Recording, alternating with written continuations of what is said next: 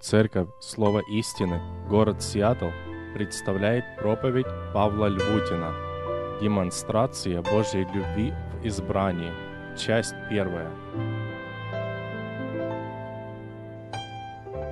Сегодня мы с вами продолжаем изучать книгу пророчества Малахия. Мы с вами подошли к тем стихам, которые во все времена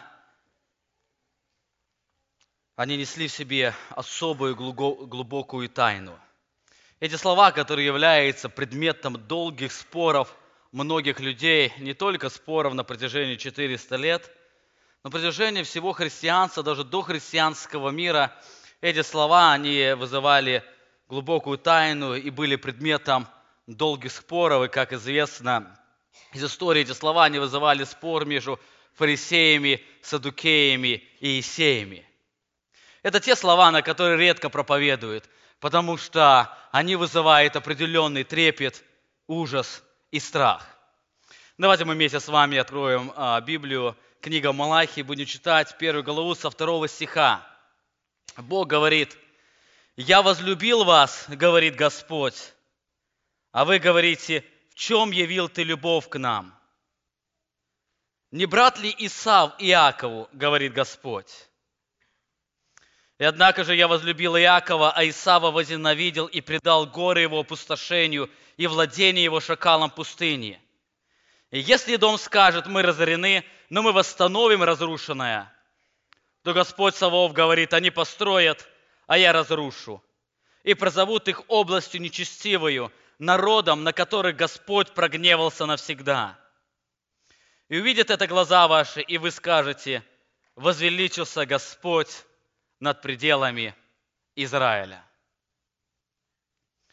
Проповедуя на этот текст, я не хочу сегодня сказать, что раскрою вам эту великую тайну предопределения. Проповедуя на этот текст, я не хочу сказать, что я отвечу на все ваши вопросы относительно Божьего избрания. Я думаю, их у вас больше появится. Сегодня мы живем в то время, когда учение о Божьем избрании стало предметом многих дискуссий. Сегодня мы живем в то время, когда учение о Божьем избрании стало причиной поношения многих людей. Сегодня мы живем в то время, когда учение о Божьем избрании принесло разделение во многие семьи и церкви. Люди не понимают друг друга на, на, по причине неправильного представления или а, разного представления о Божьем избрании. Одна из причин этого явления, почему сегодня очень многие э, люди, они не понимают это учение, или почему это учение, оно приносит сегодня много разделений, поношений и дискуссий, в том, что многие люди утверждают о предопределении или избрании больше, чем Бог нам открыл в Священном Писании. Люди строят свои убеждения на логике, определенной логике, но не на истине Священного Писания. Они берут несколько истин Священного Писания и потом их пытаются соединить своей логикой. Именно вот это представление, логическое соединение, оно постоянно вызывает споры. Сегодня мало людей спорят о том, что от явно открыто Писание. Сегодня люди, они много спорят о том, как эти две истины можно соединить. Другая причина этого явления в том, что многие христиане не знают практической важности понимания учения о Божьем избрании – они говорят, раз об этом очень много люди спорят, то зачем нам об этом говорить? Они спрашивают, какая разница, как человек понимает библейское учение о Божьем избрании? Или какое отношение имеет учение о Божьем избрании к нашей практической жизни или к нашему освящению?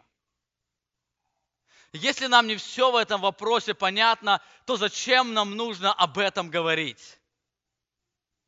Или кто-то думает, что это учение не имеет отношения к практическому нашему освящению, то Бог думает совершенно-совершенно по-другому. Давайте еще раз вспомним контекст этой книги, а, а, то время, в которое Бог обращается к этому народу. Израильский народ вернулся в свою землю после долгого пленения. Это пленение заняло около 70 лет. Вернувшись, они построили храм, они восстановили жертвоприношения, они проводили торжественные служения. Но среди этой видимой религиозности их сердца охладевали по отношению к Богу. Нет, не подумайте, что они забыли Бога. Они не занимались идолопоклонством. Они претендовали на истинных поклонников Бога. Это люди, которые думали то, что они являются теми людьми, которые искренне поклоняются Богу. По той причине, что они проводили торжественные служения. Они призывали людей плакать во время жертвоприношения. Они соблюдали правила внешнего вида, но их сердце очень далеко стояло от Бога. О них очень хорошо сказал Иисус Христос, цитируя а, слова пророка Исаии. «Приближаются ко мне люди сии устами своими и чтут меня языком, сердце же их далеко отстоит от меня». Это люди, которые приближаются, на словах они называют себя поклонниками, но сердце их совершенно стоит далеко от меня. Именно к этим людям, которые нуждались в этом особом изменении их сердца, именно к этим людям, которые себя называли христианами, но практическая жизнь говорила совершенно о другом – Именно эти люди, которые каждую неделю приходили на богопоклонение, которые плакали, которые одевались правильно. Именно к этим людям, которые вопияли к Богу и отдавали что-то для Бога. Бог обращается и говорит об их непосвященном сердце. И в этом пророческом слове Бог призывает их к тому, чтобы они вернулись к Нему, чтобы их сердце – оно было полностью посвящено Богу. Читая эту книгу, мы встретим не так много особых учений, которые Бог а, говорит для израильского народа. Но с чего начинает этот призыв, этот призыв к посвящению? Он начинает с этого очень важного утверждения. Я бы сказал, эти слова, которые мы с вами прочитали, они являются прочным фундаментом, с чего начинается жизнь, посвященная Богу. Это очень важное утверждение, которое сделал Бог. И после этого утверждения Бог начинает раскрывать сферу за сферой их непосвященной жизни. Но перед тем, как говорить об этом, Бог говорит очень важные слова, которые должны были звучать на протяжении всего пророческого слова. Смотрите, с чего Бог начинает этот призыв – я возлюбил вас, говорит Господь. А вы говорите, в чем явил ты любовь к нам? Не брат ли Исава Иакову? Говорит Господь. И однако же я возлюбил Иакова, а Исава возненавидел. Заметьте, Бог начинает призыв посвящению, провозглашая истину о Его избрании. В следующее воскресенье, когда будем говорить о практичности этого учения – Э, мы с вами посмотрим, Бог неоднократно обращался к израильскому народу, и перед тем, как он, он призывал его к посвящению, он вновь напоминал эту истину о его избрании. Вы, конечно, задавались вопросом, если изучали эту книгу, какое отношение учение о Божьем избрании имеет к их непосвященному сердцу? Как отношение это имеет? Почему Бог перед тем, как говорить об их непосвященном сердце, Он говорит об избрании, и Он напоминает эту им истину? Почему Бог, призывая израильский народ к послушанию, желая вернуть их сердце, Он говорит об этой истине? Я думаю, мы не до конца оценим важность и правильное библейского учения о Божьем избрании. Для изучения этой важной темы мы посвятили два воскресенья – Сегодня мы посмотрим на сущность этого учения, что Писание или этот текст говорит о Божьем избрании. А в следующее воскресенье мы все служение посвятим о практической важности этого учения для каждого из вас.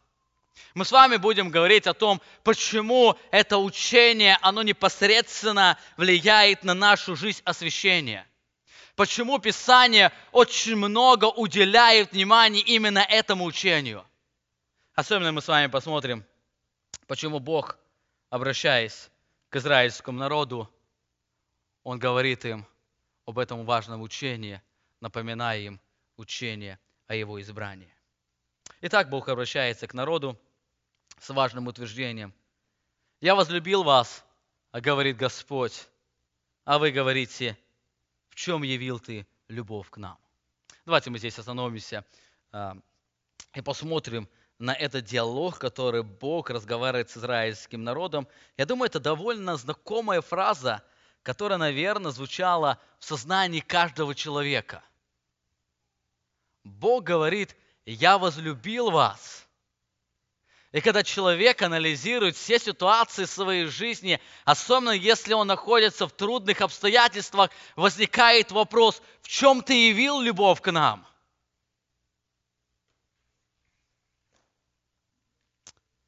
Я возлюбил вас, говорит Господь. И в ответ народ выражает сомнение в Божьей любви. В чем явил ты любовь к нам? В этих словах слышится горечь, обида и сомнение по отношению к Божьей любви, израильский народ спрашивает, в чем ты явил любовь к нам? Бог Яхве или Дунай обращается к этому народу и говорит, я возлюбил вас. В чем ты явил любовь к нам? На их взгляд, они имели на это полное право сомневаться в Божьей любви когда они вернулись с Вавилонского пленения, они постоянно вспоминали то, что они потеряли по причине Божьего суда над ними. Хотя они, когда вернулись в свою бетованную землю, и они строили города, они не брели независимость. Когда в то время, когда они потеряли независимость, она, эта независимость, она постоянно была над ними, они продолжали жить под игом персидского царства – в чем ты явил любовь к нам? Мы до сих пор являемся подчиненными персидскому государству. Они потеряли силу. До этого они являлись сильным, мощной нацией, мощным государством, а теперь они были слабой нацией. Они потеряли прошлое могущество, которое больше никогда не восстановилось. Они потеряли величественный город – Несмотря на то, что они восстановили этот город, этот город, он далеко отличался от того города, который разрушил царь Навуходоносор. Это был совершенно другой город. Он был намного меньше. И не он не был настолько торжественным. Они потеряли величественную красоту храма. Да, они также восстановили храм. Но помните, когда восстановили храм, те, кто люди знал Соломонов храм, они плакали. Потому что этот храм, который они восстановили, он далеко не был похож на тот храм, который когда-то построил Соломон и разрушил у царя Навходоносор. Более того, я думаю, и у них постоянно была обида, обида на Бога и сомнение его в любви. Когда они построили храм, они не увидели присутствие Божьей славы. Это Божья слава, которую Бог говорил через Экиля, которая вознеслась от храма, которая когда-то пришлась, когда Соломон благословлял храм. Они не испытали этого действия. Они не пережили этого величественного момента, о котором они читали. Более того, это если взять, посмотреть на их нацию, в это время, когда Бог обращается к ним, они переживали неурожайный год. Они понимали, что наступает время голода в их стране. И он говорил это по причине вашего непосвященного сердца. Говорит, обратитесь ко мне, не я для вас запрещу пожирающим истреблять у вас плоды. Именно в это время, находясь, люди, находясь в израильском народе, они, смотря или слыша Божье утверждение через пророка Малаки, «Я возлюбил к вас», говорит Господь, у них сразу возникает вопрос, а где твоя любовь к нам?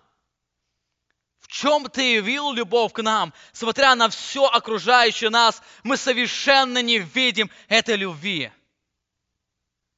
Мы пытаемся исполнять все твои постановления и законы, но язычники живут лучше нас.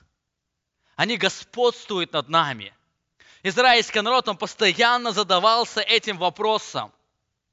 Если тот, кто поклоняется истинному Богу, не должен ли он лучше жить на этой земле? 3 глава, 14 стих.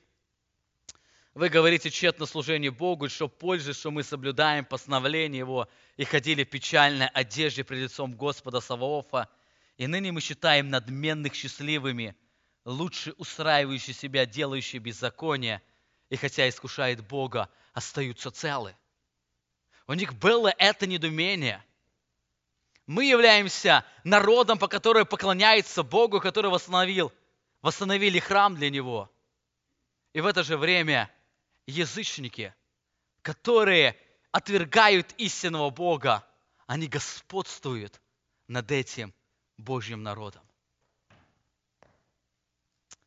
Не переживали ли вы такое состояние своей жизни, когда вам кажется, вы все делаете для Бога, но не дает вам то, что вы желаете, и вам кажется, что Бог вас не любит? Когда вы переживаете трудные обстоятельства жизни, вы задаете вопрос, за что? А где эта Божья любовь? А где это обетование, что любящим Бога, призванным по изволению, все содействует ко благу? Подобную ситуацию переживал израильский народ. И Бог отвечает на их вопрос. «Я возлюбил вас, — говорит Господь, — а вы говорите, в чем явил ты любовь к вам?» И Бог, отвечая на этот вопрос, говорит – спрашивает, задавая им вопрос, не брат ли Исав Иакову, говорит Господь. Они спрашивают, в чем ты вел любовь к нам, а он говорит, не брат ли Исав Иакову, говорит Господь. Вы знаете, это очень важный вопрос, который задал Бог израильскому народу. Именно в этом вопросе является, в этом вопросе является ответ на их вопрос а в чем ты явил любовь к нам? Бог, отвечает, э, Бог спрашивает, не брат ли Исава Иакову? И для всех вопрос, ответ однозначный. Да, они братья. Да, Исав брат Иакова. Более того, они были близнецами, они родились в одно время. А, более того, у них были одни родители. Исав даже родился раньше, чем Иаков, и по, а, по культуре того времени он наследовал больше преимуществ. Он наследовал больше богатства, он наследовал особое благословение своего отца. Не брат ли Исав Иакову? Да, совершенно так. Исав был первенцем, Иаков вторым. И Бог говорит, однако же я возлюбил Иакова, а Исава возненавидел. Или я избрал для близких отношений Иакова, а не избрал для этих отношений Исава. Это был ответ, Божий ответ на их вопрос. «Я возлюбил вас, говорит Господь, а вы говорите, в чем явил ты любовь к нам? Не брат ли Исава Иакову, говорит Господь, и однако же я возлюбил Иакова, а Исава возненавидел». Смотря на эти слова, я хотел бы обратить внимание на три важных истины относительно Божьего избрания. На три важных истины, которые здесь Бог раскрывает о учении о Божьем избрании. Первая очень важная истина, а, на которую хотел бы обратить внимание, а, несмотря на то, что это очень яркая истина, сегодня очень многие люди ее отвергают. Первая очень важная истина – Божье избрание – это факт. Посмотрите еще раз на этот текст. «Я возлюбил вас, говорит Господь, а вы говорите, в чем явил ты любовь к нам?» Не брат ли Исав Иакову? И вопрос, ответ однозначен. Да, действительно так. Иаков и Исав, он больше наследовал благословение. Но Бог говорит, однако же я возлюбил Иакова, а Исава возненавидел.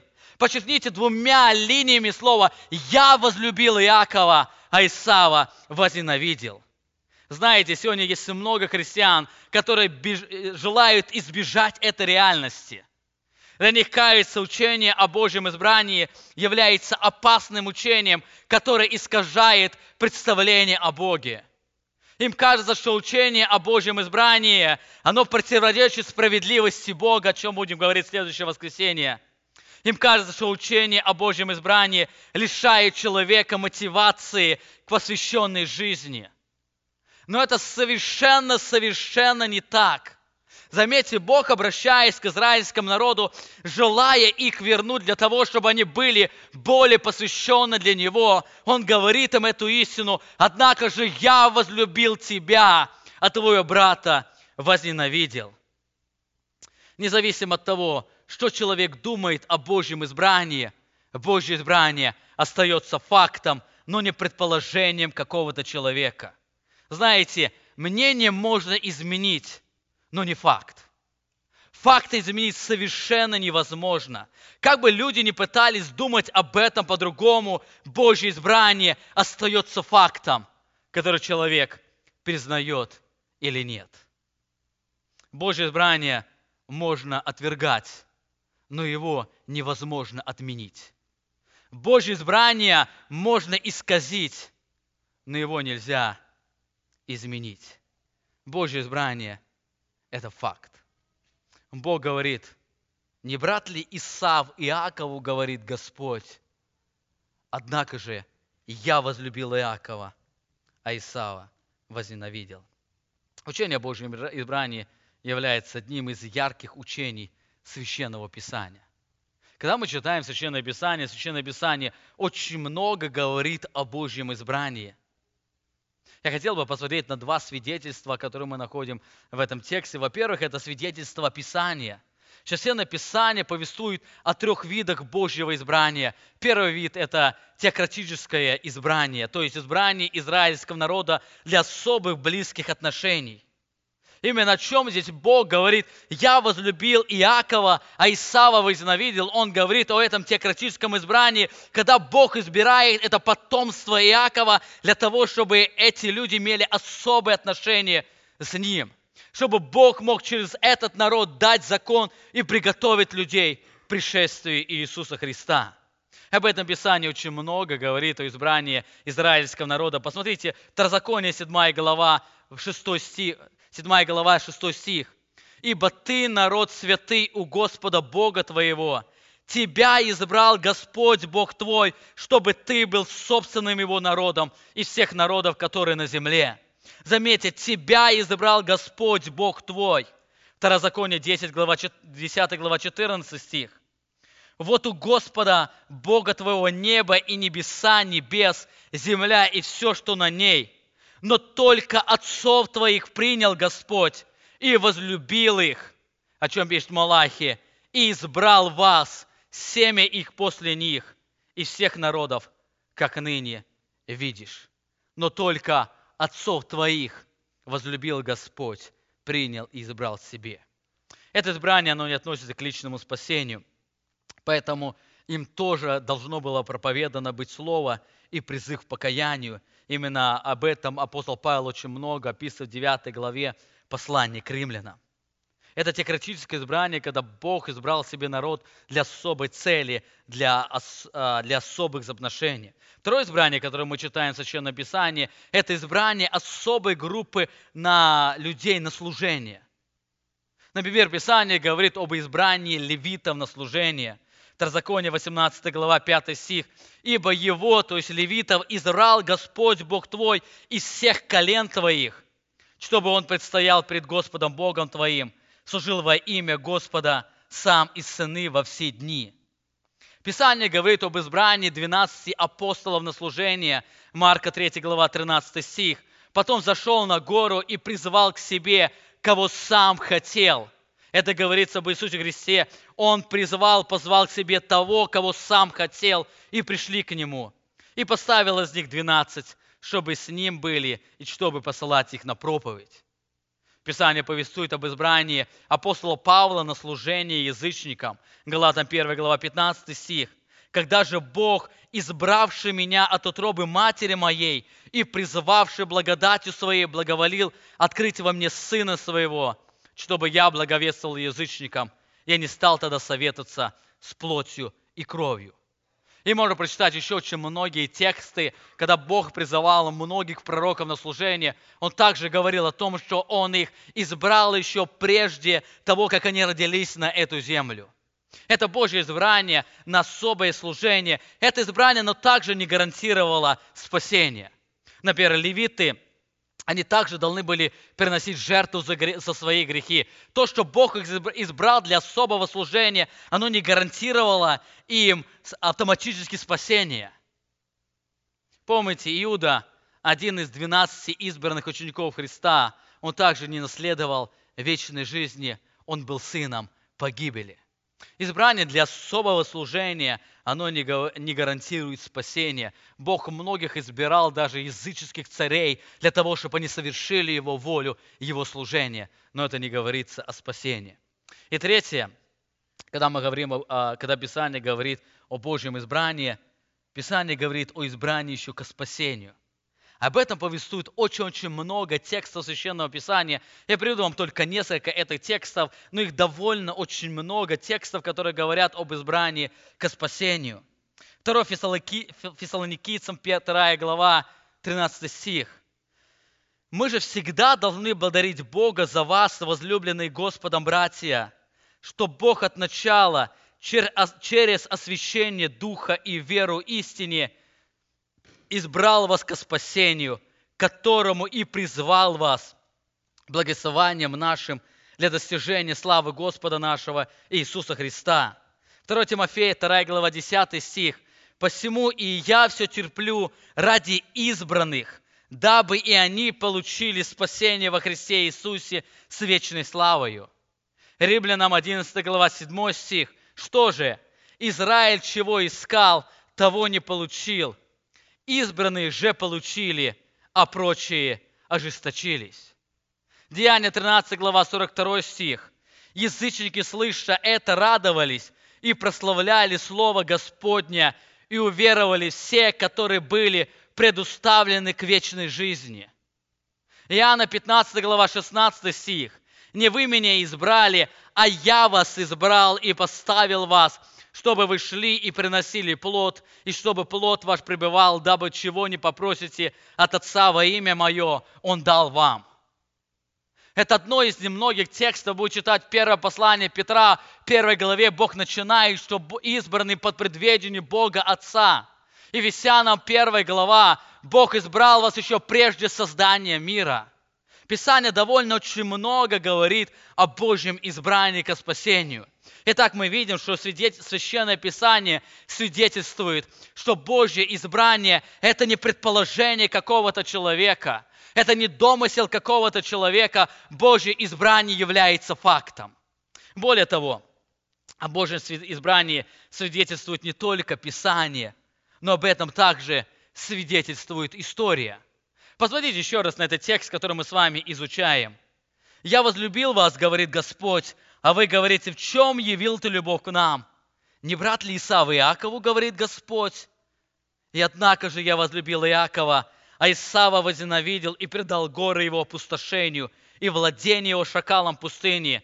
И если дом скажет, мы разорены, но мы восстановим разрушенное, то Господь Савов говорит, они построят, а я разрушу. И призовут их областью нечестивую, народом, на который Господь прогневался навсегда – и увидят это глаза ваши, и вы скажете, возвеличился Господь над пределами Израиля. Сегодня мы с вами живем в то время, когда как никогда видим исполнение этого пророческого слова великого Бога.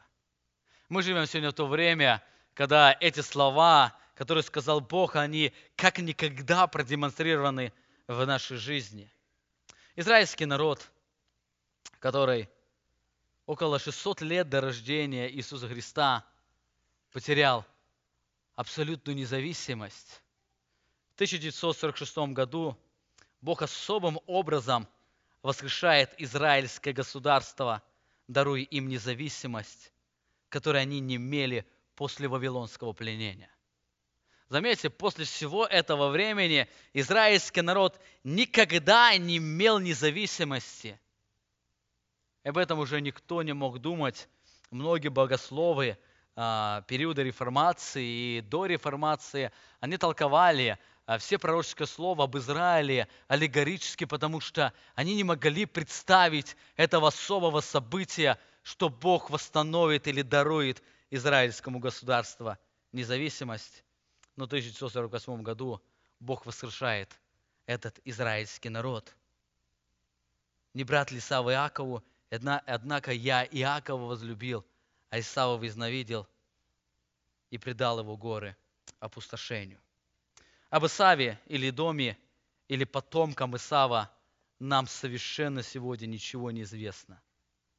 Известно нам, что когда-то они выступали за разрушение Иерусалима, когда они помогали, они насмехались, когда царь Наханоросар разрушал Иерусалимскую, Иерусалимские стены. Но история говорит, что остаток Исава народа, он принял смерть, защищая Иерусалим в 70 году нашей эры. Больше об этом народе нам ничего не известно. Исполнилось Слово Божье, которое Бог сказал через Авдию, 1 глава 10 стих. «За притеснение брата твоего Иакова покроет тебя стыд, и ты истреблен будешь навсегда». Это является особым исполнением слов Господа. И однако же я возлюбил Иакова, а Исава возненавидел и предал горы его опустошению.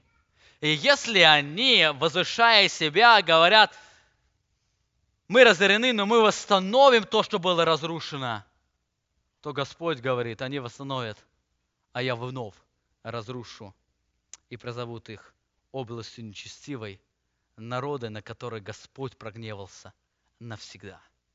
И сегодня мы как никогда видим исполнение этого слова. Сегодня мы как никогда видим это Божье избрание, которое является в избрании Иакова и в ненависти к Исаву. Итак, как мы увидели, Божье избрание – это факт, а не мнение какого-то богослова.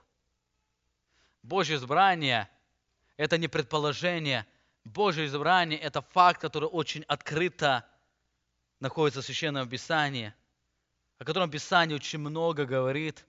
И смотря на историю, мы очень много видим исполнения этих слов. Более того, если говорить о Божьем избрании, о факте Божьего избрания, то об этом может засвидетельствовать каждый из нас, каждый человек, живущий на этой земле. Мы каждый день сталкиваемся с Божьим избранием – об этом очень хорошо а, говорит Спержин проповеди Иакова и Исав. Каждый из нас сталкивается с Божьим избранием. А, все люди сегодня разные.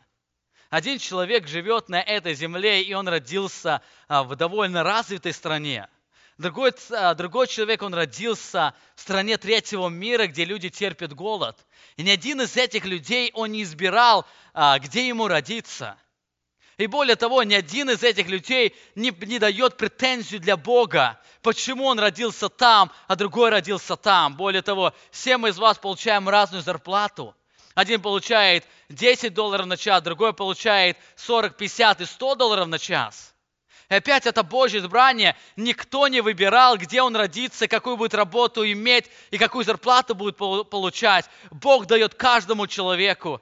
И здесь снова мы принимаем, как это должное. Но когда мы говорим о Божьем избрании, который говорит о духовной жизни, то здесь почему-то люди говорят о том, что это невозможно. Совершенно возможно. Посмотрите сегодня каждый на свою жизнь. Чем вы были достойны, что вы родились в христианских семьях? Чем вы были достойны, что вы родились в 20 веке, где проповедуется Евангелие по всей земле, но вы не родились, а, не родились в 500 году до Рождества Христова в земле и дома, в той земле, на которой Господь прогневался раз и навсегда? Кто из вас выбирал, где родиться? Чем вы заслужили, что Бог открыл вам Евангелие, а другие, а другие никогда не соприкоснулись с вестью о Божьем и Евангелия, о Божьем спасении, Божьей благодати. И так как мы увидели Божье избрание, это факт, а не мнение какого-то богослова. Читая эти слова, невольно возникает вопрос, почему, Иаков, почему Бог Иакова возлюбил, а Исава возненавидел? Эти вопросы, которые стоят в сознании многих людей, которые читают эти слова. Проблема искаженного представления о Божьем избрании оно исходит, что люди пытаются дать один ответ на два совершенно разных вопроса. Они пытаются дать один в ответ на вопрос, почему Бог возлюбил Иакова, и тот же ответ на вопрос, почему Бог возненавидел Исава. Они думают, что Бог возлюбил Иакова и возненавидел, возненавидел Исава по одной и той же причине. Но мы должны признать, это совершенно два разных явления, которые имеют два различных объяснения. И в этом исходит вся тайна. Мы никогда не можем ее постигнуть, логически сопоставить, потому что Писание, отвечая на эти вопросы, оно дает два разных ответа. Писание, говоря, почему Бог возлюбил Иакова, дает один ответ, и почему Бог возненавидел Исава, дает совершенно другой ответ. Это два разных вопроса, которые имеют два разных объяснения. Итак, Писание дает очень ясный ответ Божьего избрания или почему Бог возлюбил Иакова. Божье избрание – это выражение Божьей любви. Посмотрите еще раз на эти слова – я возлюбил вас, говорит Господь, а вы спрашиваете и говорите, в чем явил ты любовь к нам? Не брат ли Исава Иакову? Говорит Господь, да, это так. И однако же я возлюбил Иакова, а Исава возненавидел. Эти слова наполнены глубоким смыслом. Бог обращается к израильскому народу, который сомневался в его любви к ним, говоря, вспомните – он возвращает их сознание надолго-долго раньше к им отцам и спрашивает, вспомните, не брат ли Исав Иакову? Израильский народ, конечно, скажет, о да, конечно, он брат. И Бог говорит, однако же я возлюбил Иакова, а Исава возненавидел. Эти слова, как молот, разбивают каменное сердце человека, давая лучам Божьей любви согреть их сердца. Не брат ли Исав Иакову, говорит Господь. Однако же возлюбил Иакова, а Исава возненавидел. В этих словах Бог говорит им, что Он явил любовь свою к ним, что Он избрал их только потому, что Он так решил. Не брат ли Иакову, говорит Господь, и однако же я, я решил приблизить тебя – это я решил на тебе продемонстрировать полностью свою любовь и милость, а свой гнев на потомках Исава. Во-первых, мы видим, Божье избрание – это суверенное действие Бога. «Я возлюбил вас, – говорит Господь, – а вы говорите, в чем явил ты любовь к нам? Не брат ли Исава Иакову, – говорит Господь. И однако же я возлюбил Иакова, а Исава возненавидел». Однако же возлюбил Исава, а Иакова, однако возлюбил я Иакова, а Исава возненавидел. Здесь Бог говорит о том, что это его было суверенное действие. Его никто об этом не просил, чтобы он возлюбил или призвал Иакова. Бога никто не заставлял это делать, приблизить себе Иакова и явить свой гнев на Исаве. Он сам решил это к себе. Однако же я возлюбил Иакова. Это мое суверенное решение. Несмотря на то, что Исав родился первым, и он был достоин этого благословения, я решил избрать Иакова и возненавидел Исава. Я это еще сделал до того, как ты, Иаков, родился, говорит Господь чтобы ты знал, что моя любовь к тебе – это мое суверенное действие мое приближение тебе, Иаков, это не было связано с твоими делами, это было связано с моим суверенным решением. Посмотрите, к римлянам нам апостол Павел говорит об этом, 9 глава, 10 стих. «И не одно это, но так было и с Ревекою, когда она зачала в одно время двух сыновей от Исаака, отца своего. Ибо когда они еще не родились и не сделали ничего доброго или худого, дабы изволение Божье в избрании происходило не от дел, но от призывающего сказано было ей, больше будет порабощение у меньшего, как и написано, Иакова я возлюбил, а Исава возненавидел. Бог спрашивает, не брат ли Исав Иакову? И однако же я тебя, Иаков, возлюбил. И я возлюбил тебя еще до того, как ты родился на эту землю, дабы изволение Божье оно происходило не от дел, но от призывающего, дабы ты точно был убежден, что твое избрание, оно совершенно с тобой не связано, оно связано было только со мной. Это суверенное действие Бога «Я возлюбил тебя». Я приблизил тебя еще до того, как ты появился на этот свет. До того, как ты родился, я уже избрал тебя. Когда ты был еще в чреве, я уже сказал матери твоею, что ты избранный мой. А брат твой, Исав, он является таковым.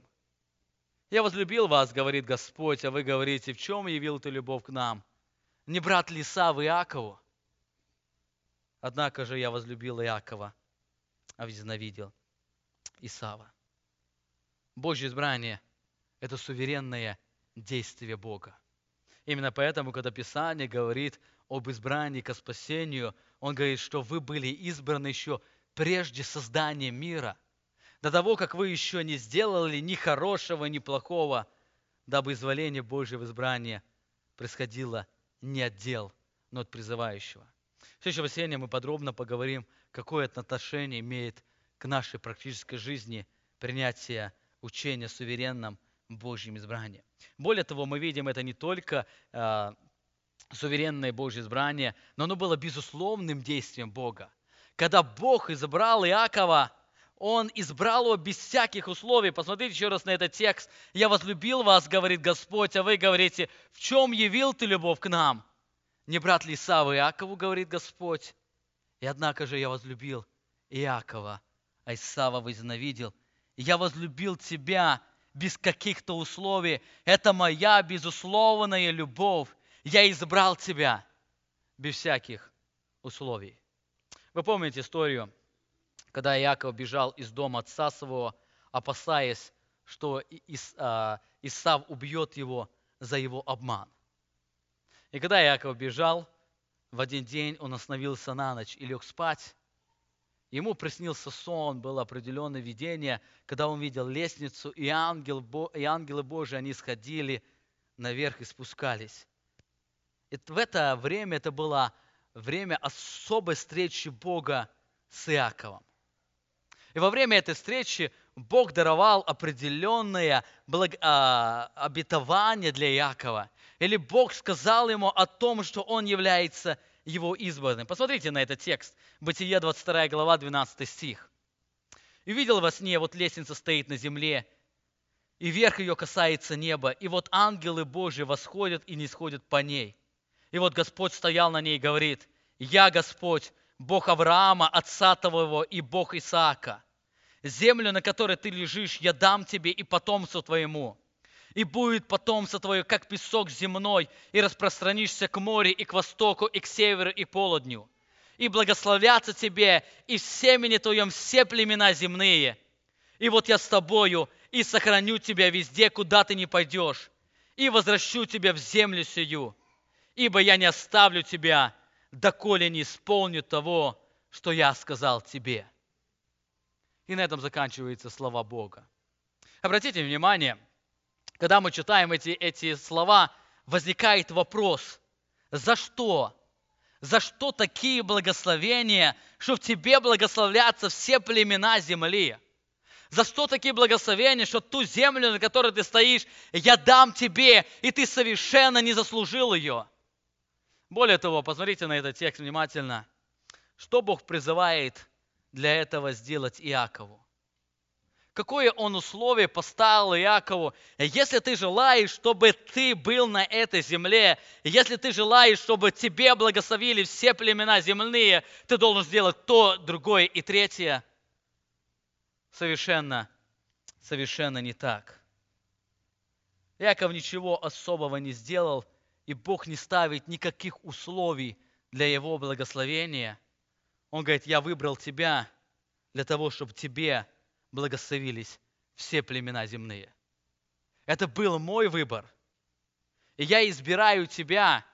Я избираю тебя без всяких условий, ибо я не оставлю тебя, доколе не исполню того, что я сказал тебе. Несмотря на то, что Яков будет очень много раз оставлять Бога, будет забывать Его, будет сам пытаться решать все вопросы. Но Бог говорит, я не оставлю тебя, потому что я решил еще до твоего рождения, что ты мой избранный, в котором благословлятся все племена земные. Что Яков особого сделал для того, чтобы Бог так приблизил себе? То, что он хитростью взял первородца у своего брата, или то, что он боднул своего отца? Совершенно-совершенно нет. Ответ в одном. Я Иаков возлюбил, а Исава возненавидел. Это совершенно безусловная любовь Бога, которая явилась в избрании израильского народа. Это совершенно безусловная любовь Бога, которую Он приблизил себе Иакова и народ израильский. Более того, это не только суверенное действие Бога, это не только безусловно действие Бога, это также незаслуженное действие Бога. «Я возлюбил вас, — говорит Господь, — а вы говорите, в чем явил ты любовь к нам? Не брат ли Исава Иакову, — говорит Господь, — и однако же я Иакова возлюбил, а Исава возненавидел». Смотря на историю Иакова и Исава, очень ярко продемонстрирована независимая, незаслуженная Божья любовь. В этой истории Бог очень ярко демонстрирует эту любовь. Иаков не мог наследовать это благословение по своему положению. Иаков родился вторым. Это благословение от Исаака должен был наследовать Исау, брат его. Более того, Иакова не мог наследовать это благословение по состоянию своего сердца. Или кто-то скажет, скажет, что Яков был добрее, чем Исав. Совершенно, совершенно не так. Иаков был, Иаков был очень хитрым человеком. Он жил только ради своего блага. Иаков ничего не сделал, чтобы наследовать это благословение. То, что он наследовал, это было благословение только связано с незаслуженной любви суверенного Бога. И об этом апостол Павел пишет, Римлян 9 глава, 11 стих. «Ибо когда они еще не родились и не сделали ничего доброго или худого». Заметьте, Бог говорит, мое избрание, оно не было связано с действиями какого-то человека, именно когда они еще не родились и не сделали ничего доброго или худого, дабы вызволение Божьего избрания происходило не от дел, но от и призывающего. Сказано было ей, больше будет порабощения у меньшего. Как и написано, Иакова я возлюбил, а Исава возненавидел. Бог говорит к израильскому народу, Второзаконие 7 глава 6 стих. «Ибо ты, народ святый у Господа, Бога твоего, тебя избрал Господь, Бог твой, чтобы ты был собственным его народом из всех народов, которые на земле». И дальше он говорит, не потому, я избрал тебя не потому, что вы были многочисленны из всех народов, принял вас Господь и избрал вас, ибо вы многочи... Э, малочисленны из всех народов, но потому что любит вас Господь. И для того, чтобы сохранить клятву, которую Он клялся отцам вашим, вывел вас Господь рукою крепкою и освободил тебя из дома рабства, из руки фараона, царя египетского. Здесь Бог израильскому народу неоднократно обращаясь, он говорил, что его избрание, оно, не совершенно, оно совершенно не связано с вашими действиями. Оно совершенно не связано с вашим положением. Я вас избрал не потому, что вы были сильным народом, и мне было легко вас вывести, потому что знаю, вы имеете эту силу, вас мощь, и вы можете завоевать эту землю. Нет, я избрал вас, когда вы были самым-самым маленьким народом, чтобы вы знали, что я избрал вас только потому, что возлюбил вас, говорит Господь. Я возлюбил тебя, а ты говоришь, в чем явил любовь твою, твою к нам, не брат Лисав Иакова. В этом заключается сущность учения о Божьем избрании. Бог возлюбил Иакова только по причине благодати самого Бога. Это является особой незаслуженной любви, э, любви Бога. Это единственная причина нашего спасения – незаслуженная Божья любовь, явленная нам в избрании. Читая эти слова, читая историю о Божьем избрании, мы не найдем ни одной причины, причины, которая сделала Божье избрание, и оно исходило из действия человека. Божье избрание – это суверенное Божье действие. Сегодня хочу обратиться к тем, кто является христианами на протяжении долгих лет, или те, кто является христианами не так уж долго. Верите ли вы в доктрину безусловного Божьего избрания? Верите ли вы в эту доктрину, которая говорит о Евангелии, благодати, что Бог избирает незаслуженно отдел человека?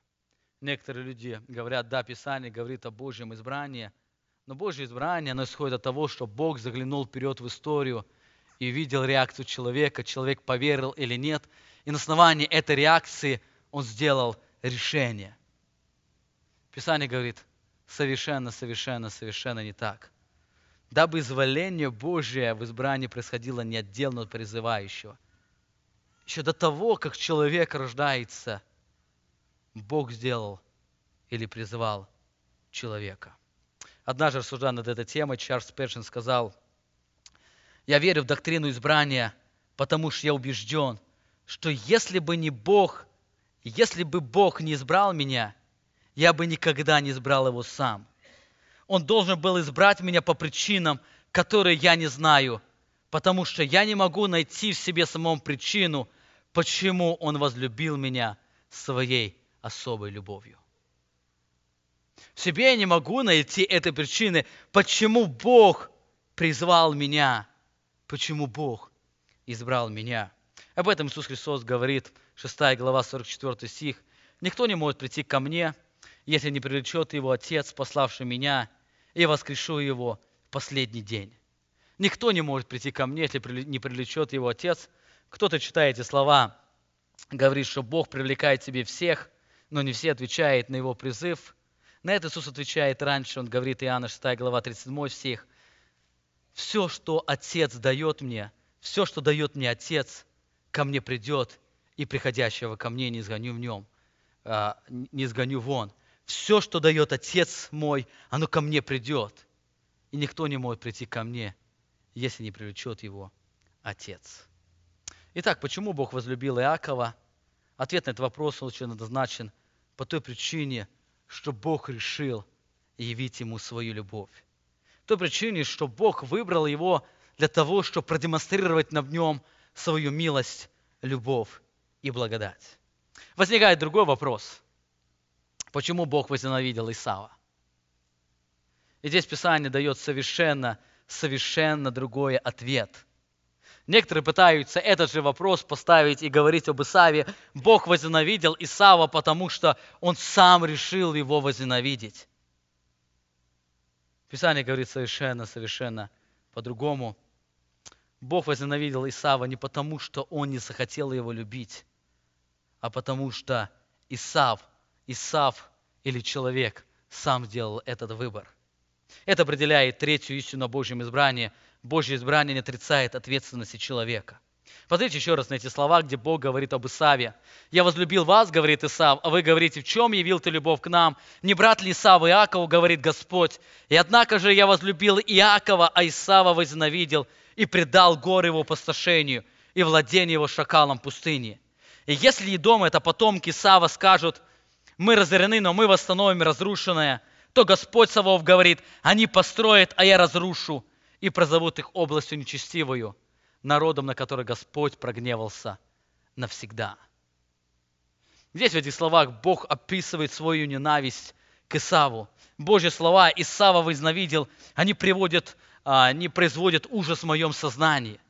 Я сначала думал, что здесь достаточно неточный перевод – но это совершенно не так. Этот перевод достаточно точно говорит о том, что Бог возненавидел Исава.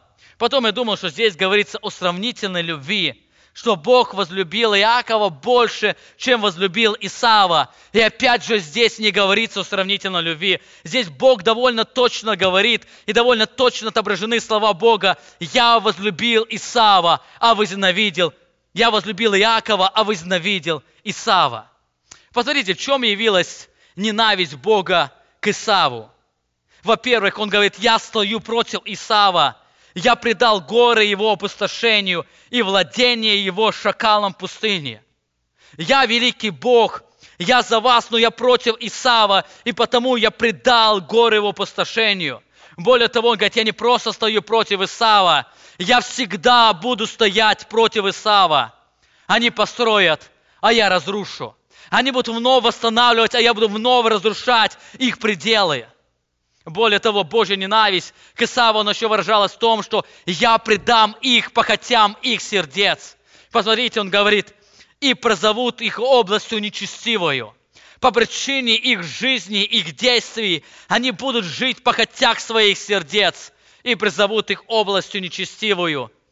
И более того, я, на, я явлю на них мой гнев народом, на который Господь прогневался навсегда. Это он говорит о ненависти к Исаву. Я явлю свой, я возненавидел Исава, и смотрите, что я сделаю. Я стою против него, и вы это видите. Я буду всегда стоять против него. Я предам их похотям их сердец, и явлю на них мой гнев. Смотря на весь этот ужас, возникает вопрос, за что? За что Исав был достоин такого наказания?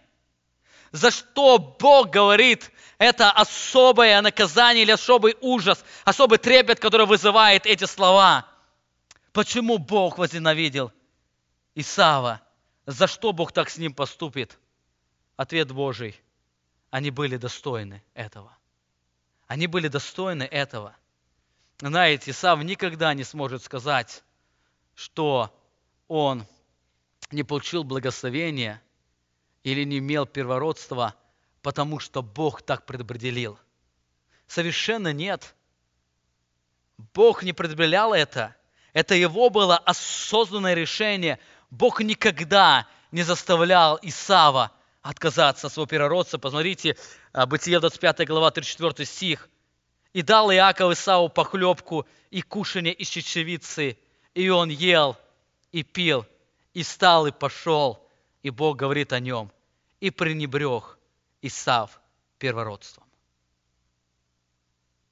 Это было осознанное действие Исава. Исав не может сказать, я потерял первородство, потому что Бог так предопределил. Я потерял первородство, потому что Бог избрал меня на проклятие. Совершенно, совершенно не так. Он потерял свое первородство по причине собственной воли – водимый собственной похотью. Ему сильно хотелось кушать. Ему так хотелось кушать, что он не мог еще один час хотя бы найтись, находиться в состоянии, пока его мама Ревека или его жена приготовит ему обед. Он находился недалеко от стана. До стана уже было не так далеко дойти. Но вот это вожделение своей похоти, я хочу все, и сейчас она привела к тому, что он пренебрег первородством. Исав не может сказать, я потерял первородство, потому что Бог это определил, предопределил. Он потерял свое первородство по собственной своей воле, водимой своей похотью. Более того, Бог наказал Едом не только за приближение Исава своим первородством. Бог наказал и явил эти проклятия на жителей Исавы или на жителей гора Идова, не потому что Исав когда-то отверг, а, отверг первородство, и теперь они являются его потомками. Совершенно, совершенно не так. Бог очень много говорил, что Бог произведет суд над Идомом, потому что они были этого достойны. Посмотрите, а, так говорит Господь за три преступления, пророка Моса, 1 глава, 11 стих, так говорит Господь, за три преступления и дома, и за четыре не пощажу его, потому что он преследовал брата своего мечом, подавил чувство родства, свиреповал, постоянно во гневе своем и всегда сохранял ярость свою. Бог обращается к дому, говорит, я накажу Едом не потому, что я избрал его на проклятие, а я накажу Едом, потому что он был этого достоин. За три преступления и за четыре я не пощажу его. Бог через пророка Авдию также прощает суд над Едомом. 1 глава 3 стих. «Гордость сердца твоего, Едом, обольстила тебя. Ты живешь в, раскаленных, в расселенных скал, на возвышенном месте и говоришь в сердце твоем, кто не зринет меня на землю? Но хотя бы ты, как орел, поднялся высоко, и среди звезд устроил гнездо твое, то и оттуда я не зрину тебя, говорит Господь. Заметьте, Бог говорит, я не зрину тебя, потому что гордость сердца твоего обольстила тебя. Ты достоин этого моего суда, моего наказания. Десятый стих этого пророчества. За притеснение брата твоего Иакова покроет тебя стыд, и ты истреблен будешь навсегда. Ты будешь истреблен не, то, не потому, что я избрал тебя на истребление, но ты будешь истреблен, потому что ты был достоин этого. Ты подавил чувство родства своего. Ты радовался, когда Иакова уводили в плен. Ты добивал а, слабых Иакова. Те, кто бежал из земли Иакова, ты их ловил и возвращал завоевателю. Ты подавил чувство родства за притеснение брата твоего Иакова. Ты притеснял своего родного брата, покроет стыд тебя и ты истреблен будешь раз и навсегда. 15 стих этого, этой же главы. «Ибо близок день Господа на все народы. Как ты поступал, так поступлено будет и с тобою. Воздаяние твое обратится на голову твою». Эти слова не вновь говорят о Идоме. То, что Идом был разрушен, и он никогда не был восстановлен, он был заслужен. Этого Бог говорит, как ты поступал, так поступлено будет и с тобою. Воздаяние твое обратится на твою голову. Как мы увидели из этих стихов, Божья ненависть Исава, она связана не с Божьим предопределением, а с тем, что он этого заслужил. Бог не избрал народ Исава для наказания. Это было собственным их решением быть нечестивым. Посмотрите еще раз на слова Малахи, где Бог говорит о Едоме. Если дом скажет, мы разорены, но мы восстановим разрушенное, то Господь Савов говорит, они построят, а я разрушу, и прозовут их областью нечестивою народом, на который Господь прогневался навсегда. Почему Господь на них прогневался? Потому что они стали народом нечестивым. Бог прогневался на них, на их за их собственное нечестие. Апостол Павел пишет послание к римлянам, «Ибо открывается гнев Божий с неба на всякое нечестие и неправду человеков, подавляющие истину Божью неправдою». И прогневался Господь раз и навсегда. И будет Господь гневаться на них навсегда за их нечестие как в послании к римлянам написано, что Бог предал их похотям сердец.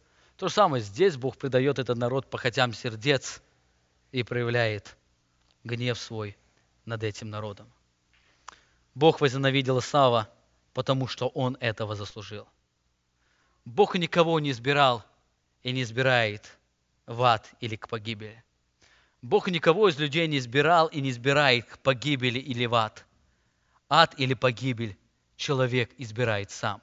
Посмотрите, Иоанна, Иисус Христос говорит, 3 глава, 36 стих, «Верующий в Сына имеет жизнь вечную, а неверующий в Сына не увидит жизни, но гнев Божий пребывает на них». 5 глава, 40 стих, «Но вы не захотели прийти ко мне, чтобы иметь жизни». Вы не имеете жизни по той причине, что вы не захотели ко мне прийти. Вы сами избрали погибель. Вы сами избрали ад. 2 Фессалоникийцам, 2 глава, 10 стих.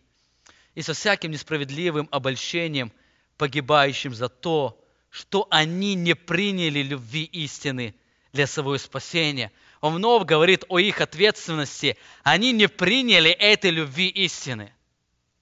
Эта истина, она звучала для них, но они не приняли этой любви. Именно поэтому они погибают за свое обольщение.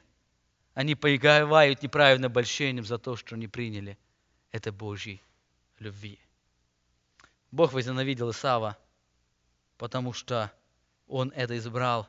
Он сам был достоин его действия, жизнь его потомков. Она была достойна Божьего гнева.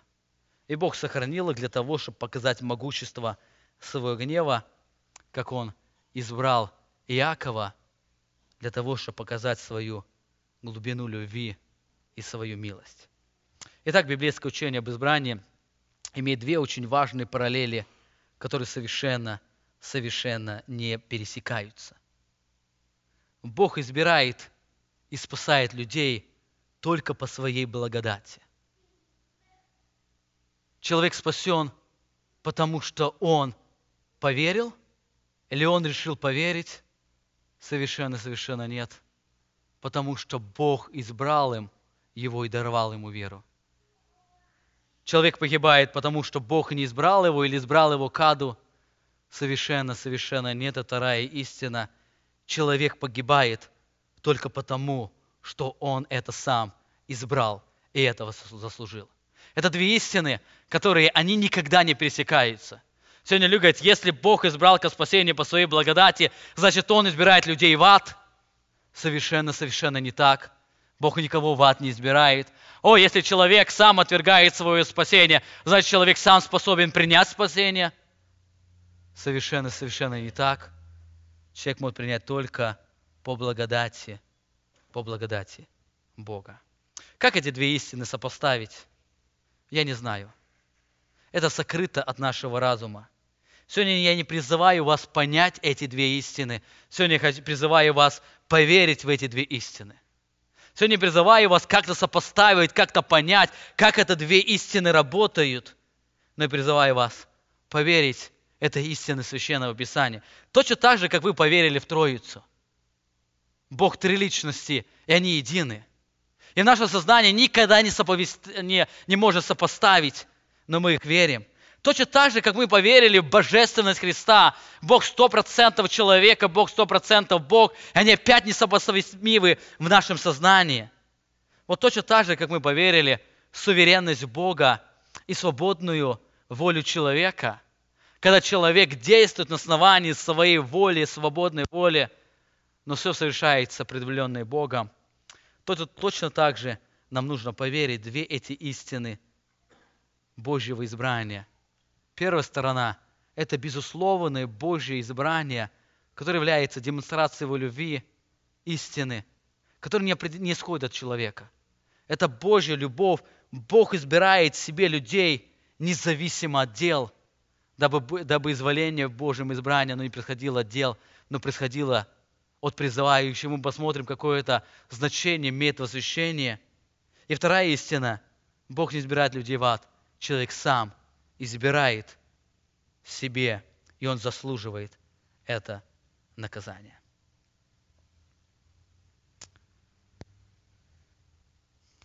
Об этом очень ярко еще видно в одном тексте Священного Писания, когда Христос говорит о последнем времени.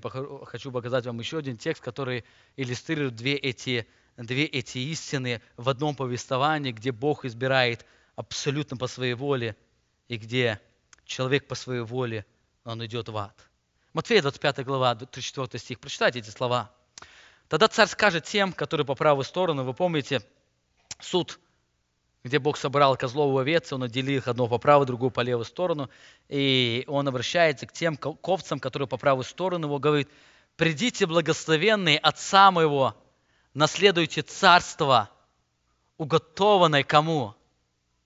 Вам когда еще? От создания мира. Он говорит, вот это царство, оно было конкретно уготовлено вам, который сегодня вы стоите передо мною, и оно было еще готовлено еще до создания мира. До создания мира Бог ваш уже определил, что вы будете участвовать в этом царстве. Придите, благословенный Отца моего.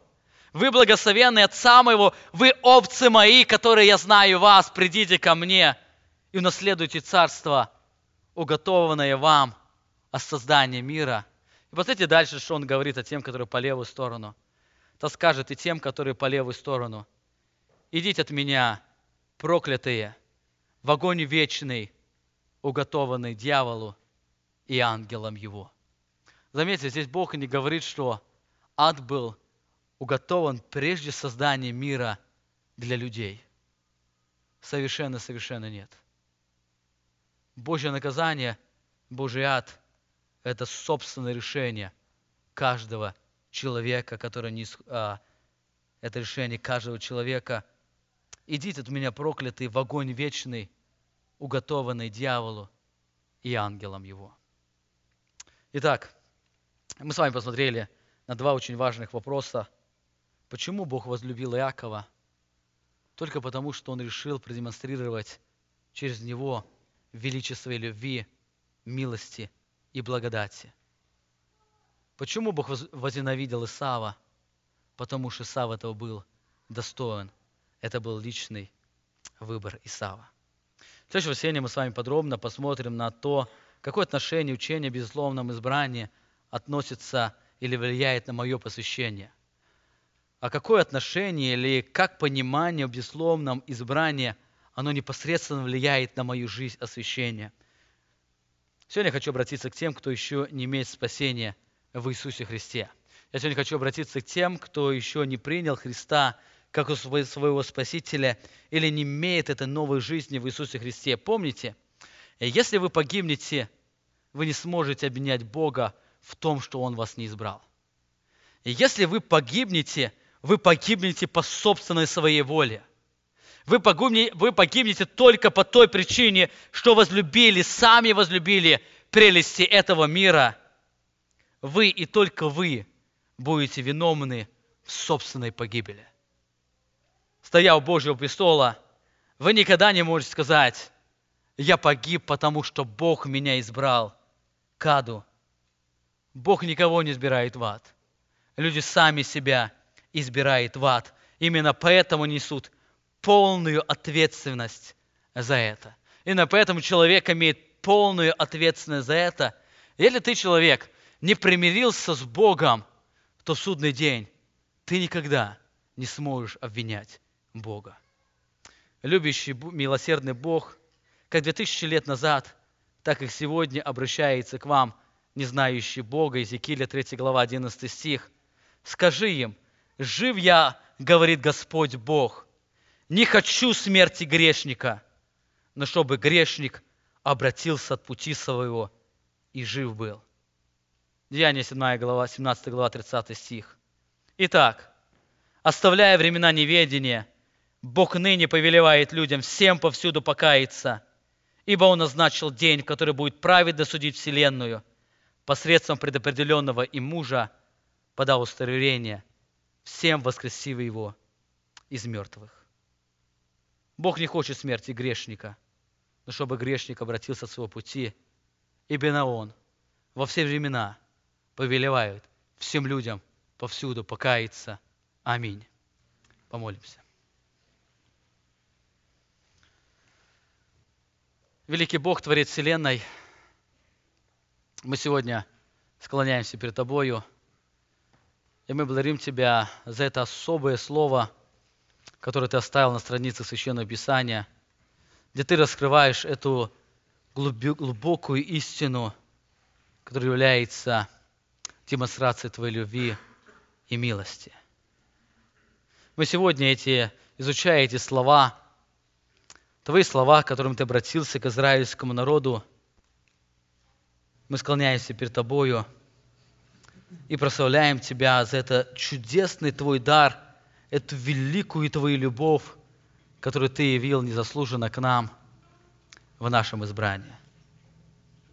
Дару, чтобы эти, священ... эти строки Священного Писания, они глубоко легли в наше сознание, чтобы учение о безусловном, незаслуженном, суверенном Твоем избрании, оно было мотивацией нашей жизни к освящению.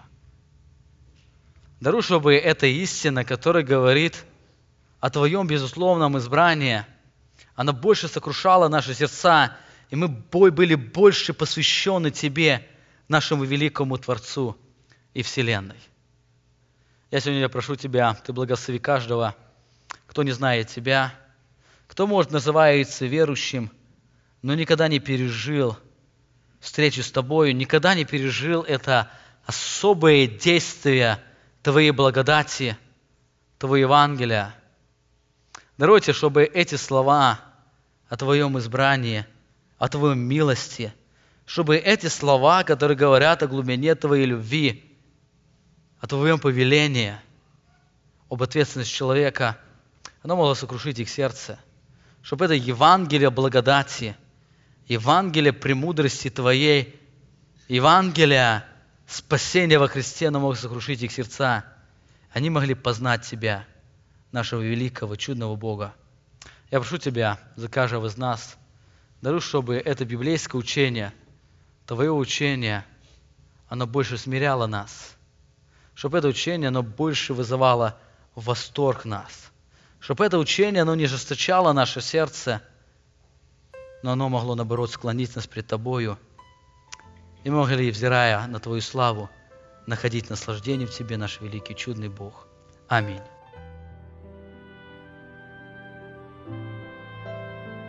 Вы прослушали проповедь пастора Павла Львутина. Другие проповеди и информацию о нашей церкви вы можете найти на нашей странице в интернете www.словоистины.org.